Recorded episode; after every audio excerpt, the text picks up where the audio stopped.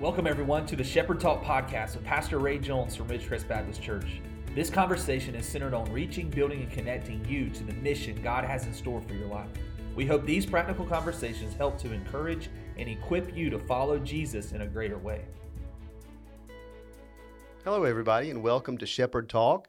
Chase Falk usually manning this chair here for our visits with Pastor Ray. Chase is out today, so my name is Lance Griffin. I'm the recreation minister here at Ridgecrest. And Pastor Ray, uh, how are you? I'm doing great, Lance. And by the way, I should add that Lance is kind of an ombudsman too. I just have been assigning him a lot of different responsibilities. So he is our uh, minister of recreation, but he really has done so many other things and done them well for us, especially in COVID 19.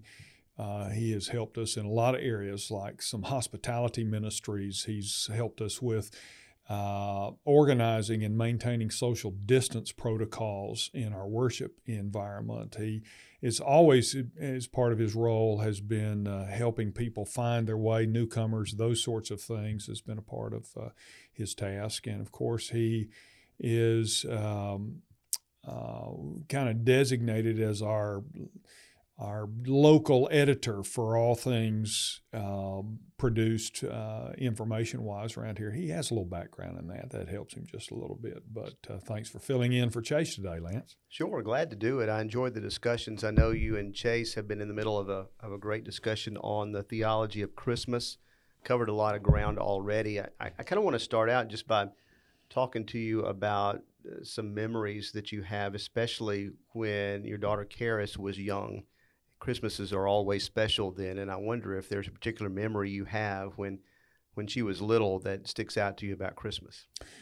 Well, I, I would I would say Christmas has been always been special around our house because of uh, you know our strong commitment to the Lord Jesus Christ and making Him known, and of course making Him known to um, uh, our daughter when she was young, and we would have uh, what uh, we're not the only ones that've done this, but we'd have a birthday party for Jesus on uh, Christmas, and uh, to help her understand that it really was about Jesus and not about uh, everything that appears on the trees. But having said that, I guess just just a, a repetitive great memory for me was watching her on those Christmas mornings uh, when she was young to see uh, gifts under the tree and uh, see special things that uh, surprised her. The surprise element is uh, was always a joy.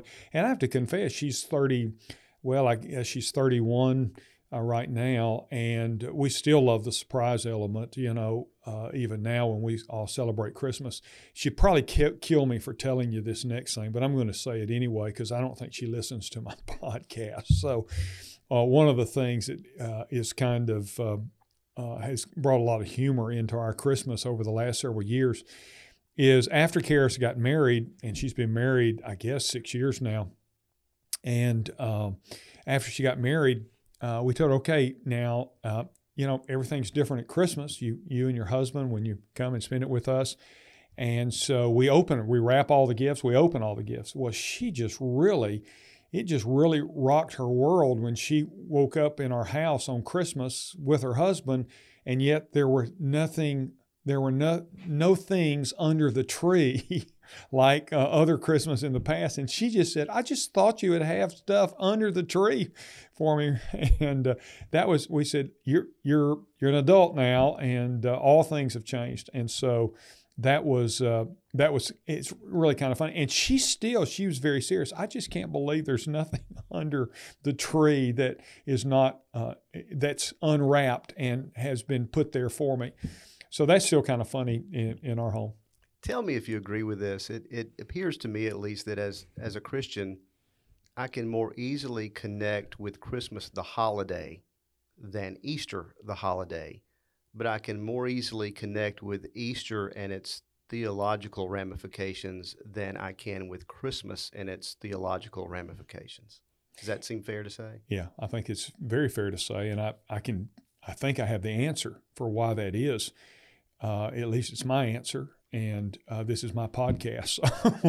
but I, I, really think the reason that is it, is because uh, Christmas has been so commercialized, and Easter is not nearly as commercialized. There's certainly, you know, the candies and Easter baskets and bunnies and all those kinds of things.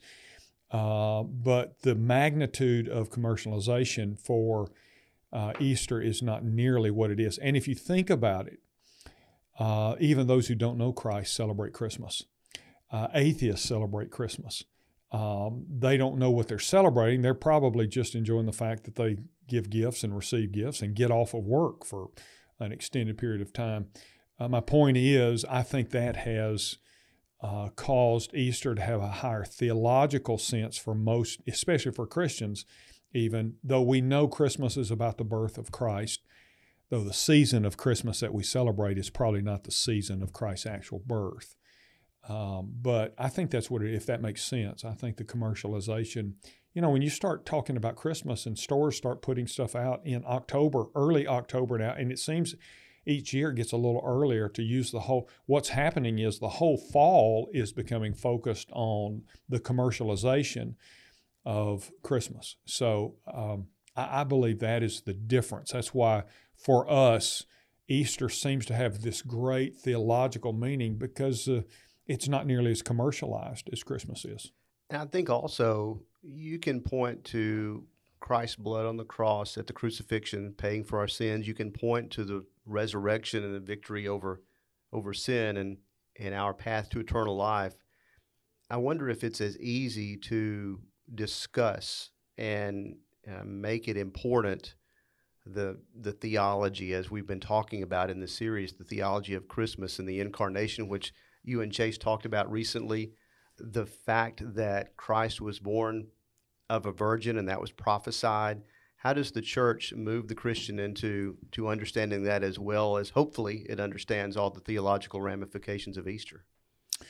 Well, again, I, I think that it's a tough challenge. I really do. And that's because, um, again, I, you know, I, am not harping on this. We give gifts in our house, mm-hmm. so don't don't misunderstand what I'm saying. I have no problem with that. We have a lot of fun with that, but uh, we're battling consumerism at Christmas uh, on a scale that's uh, completely um, uh, different from the Easter scene. You're right. Theology in Easter seems to be much stronger. We have Good Friday services. We have uh, depending on what denomination you are, you have special emphasis days leading up to that.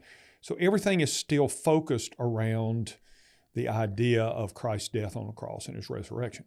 At Christmas, it's almost uh, kind of a well, isn't that a neat little thing? Little baby Jesus was born in a manger. That's a, it's sentimental and it's sweet and and uh, I'm I'm not downplaying the sentimentalism of it because I think it has a place. But I think that's where we leave it. And and uh, we don't realize the, as I talked about in the last podcast, that the uh, value of the incarnation. And so, um, how do we shift the theological there? Uh, I think is a tough challenge, Lance, because we we have become so prone to Christmas being more about the lights and the trees. And we have all of those. So I, I, am pointing fingers back at myself, and I'm for those things. But but in doing so, Jesus becomes a, a sentimental part of Christmas, not a child born to die.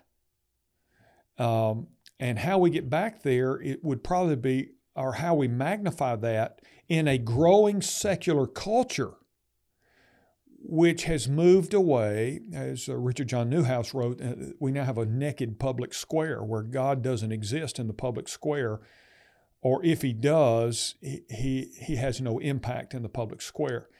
So, consequently, because that is true, Jesus is a, a sentiment. He's our sentimental value at Christmas, if that.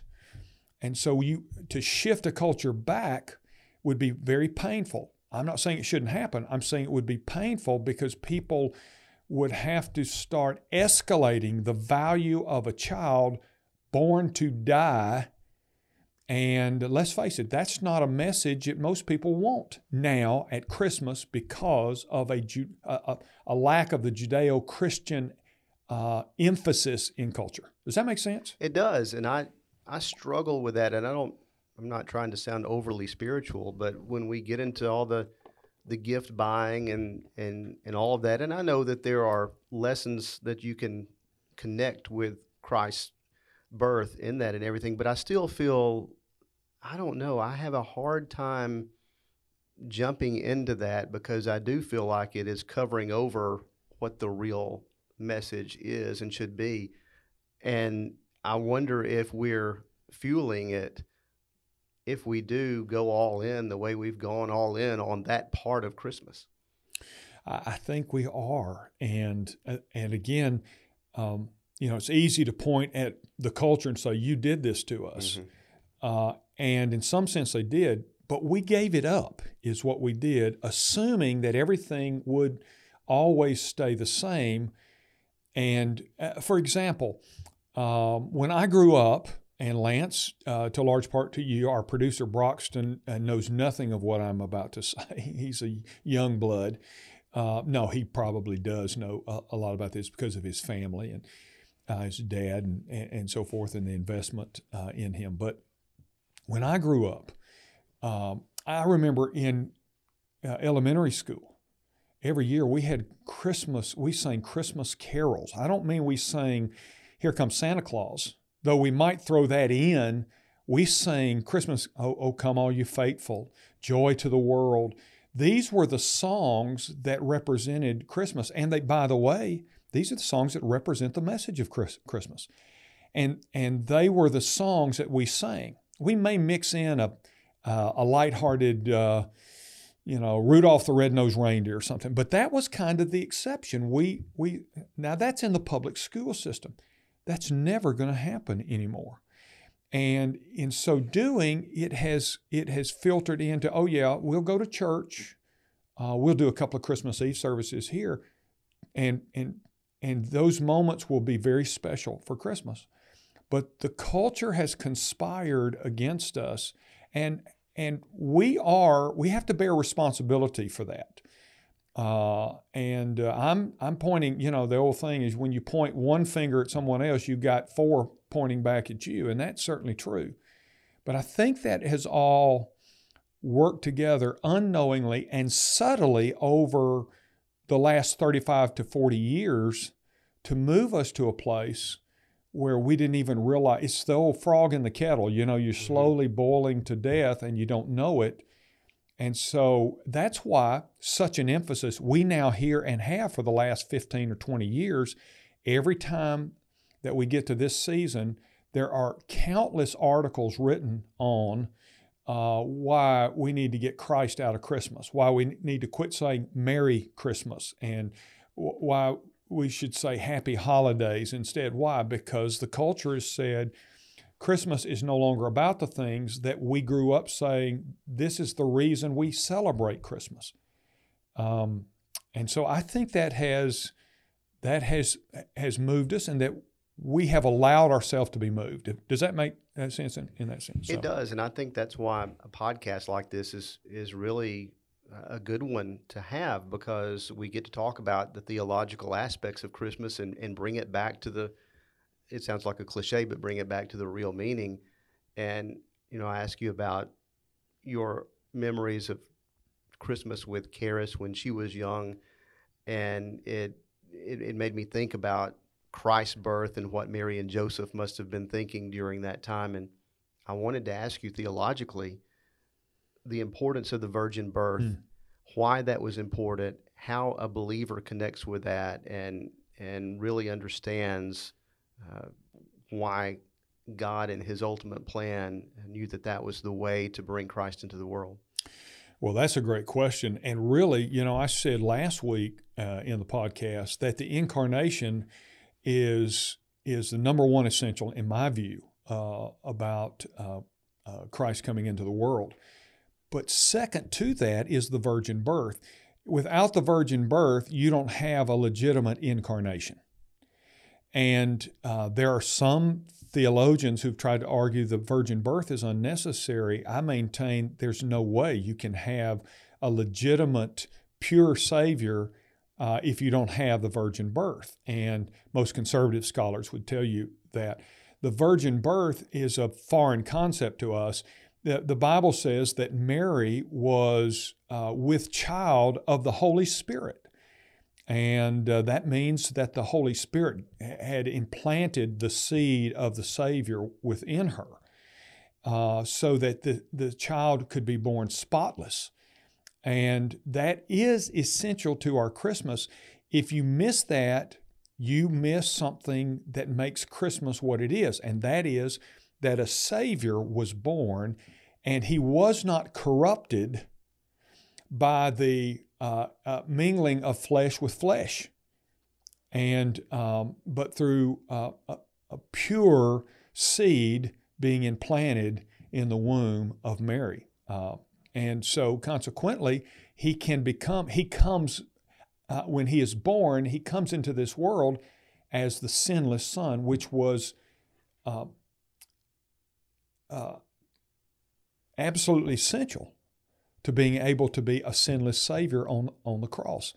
And so when we connect with that, we have to understand uh, why God did it that way.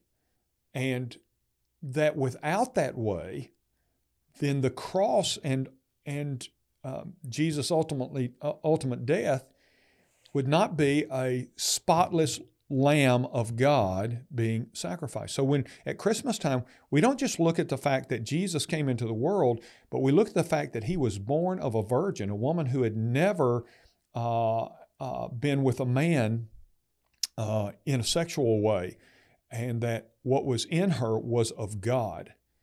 Uh, so when we look at Christ, we have to understand, wow, this the birth of Christ was itself a miracle of God coming into our world uh, to save us. It's in the Apostles' Creed, uh, born of the Virgin Mary, uh, conceived by the Holy Spirit.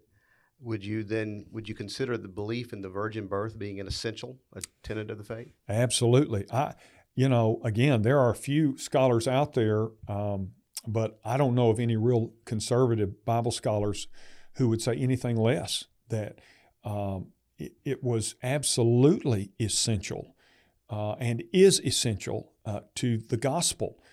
Um, and, and it is essential to the seed of God being without blemish.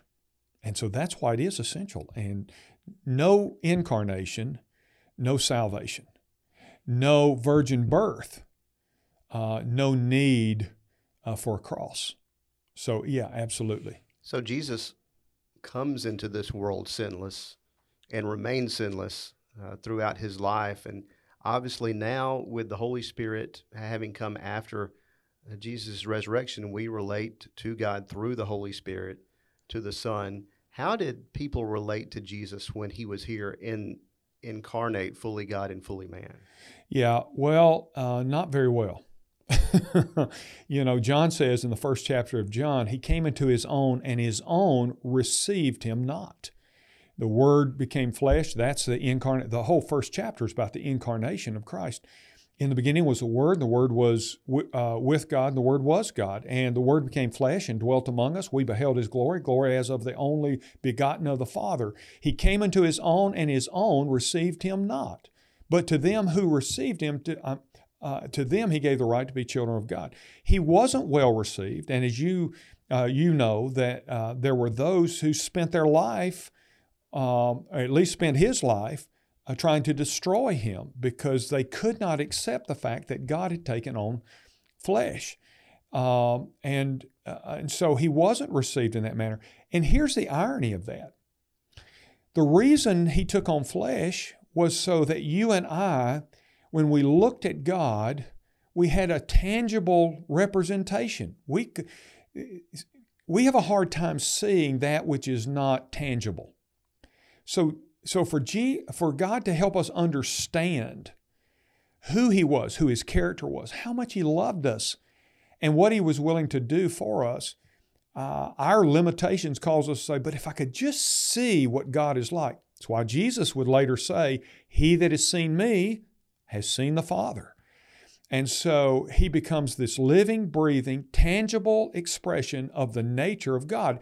And so when we look at him, how he lived, uh, how he spoke, uh, his attitude, things like, Father, forgive them. They, they don't know what they're doing.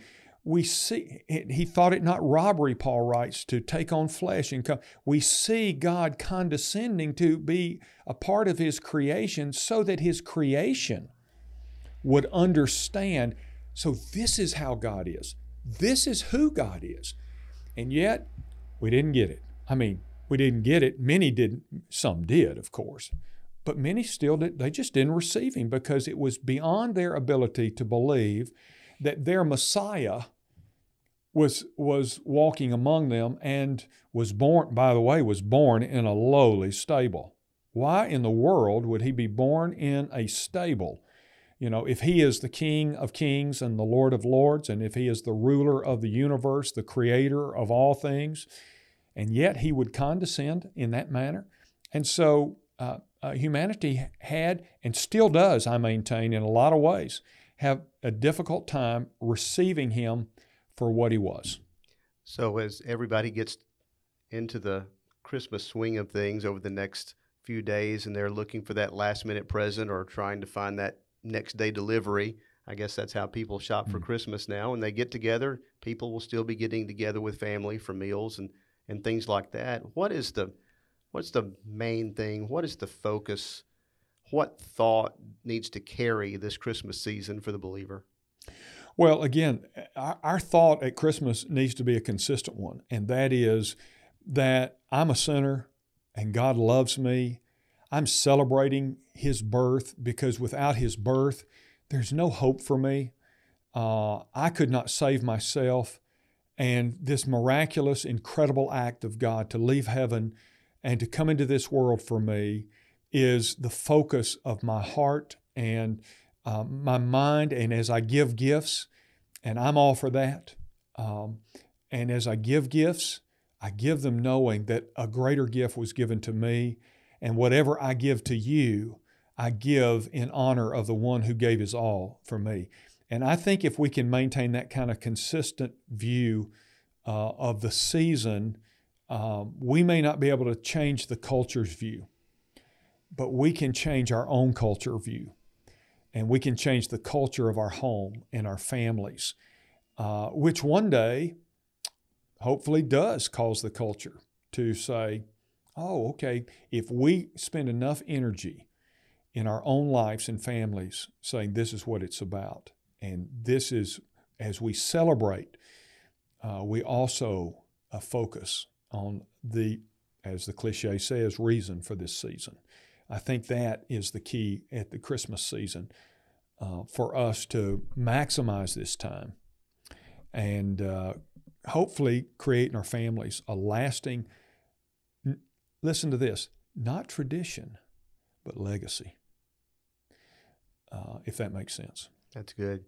Well, uh, Merry Christmas to you. Hope you have a great holiday you. season. Yeah. Thank you. Thank Lance. you. You've been listening to Shepherd Talk. Thank you so much for joining us for today's Shepherd Talk podcast.